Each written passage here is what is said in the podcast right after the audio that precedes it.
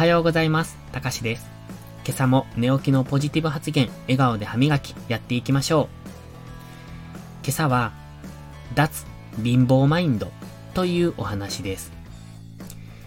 貧乏マインドとは、自分自身の思考を貧しくしてしまうものという意味です。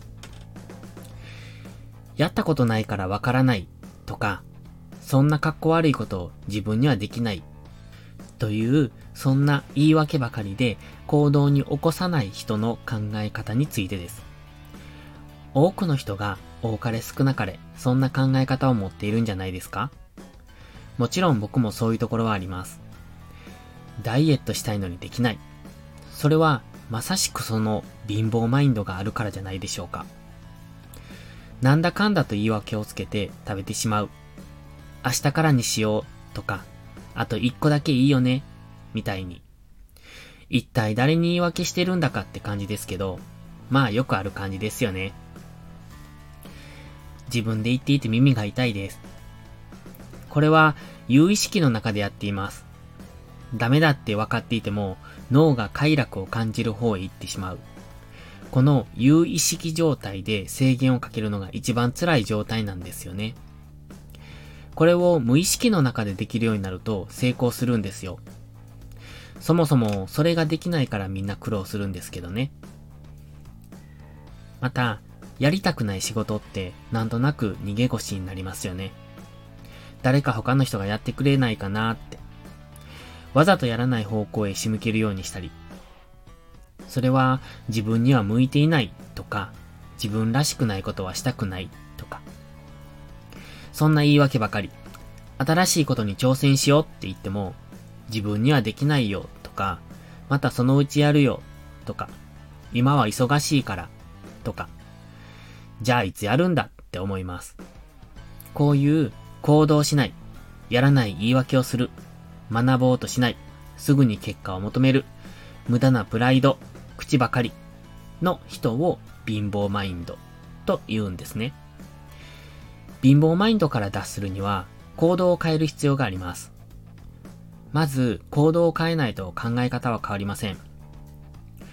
僕の場合は強制的に食べないって行動に変えました。これは強制的にやっているので継続は難しいかもしれません。本当は脳が快楽を感じる行動に変えてあげるのが一番いいんですよ。例えばダイエットをすればモテるかもとか今まで着られなかった可愛い服が着れるとか。一応僕も脳への快楽を与えてあげてまして、自分自身がスマートになれることへの期待と、体が軽くなることで空手の立ち回りがしやすくなることへの快感を期待してって感じですかね。人間の脳は無意識化で快楽を得られる方向へ自然と行きます。だからこそ快楽をイメージしてあげたり、ご褒美をあげたりすると脳を洗脳しやすいのです。結果的にはそうやってでも自分の行動を変えないと何も変わらないってことです。もう一度言いますが、人は自然と快楽の方向へ向かいます。楽を覚えればさらにもっと楽を欲します。だからこそ、それじゃダメなんだって思い出すことが必要なんですよね。僕の場合は、尊敬する人たちの音声配信を聞いたり、YouTube で刺激を受けて、ダメになりかけた自分に喝を入れてます。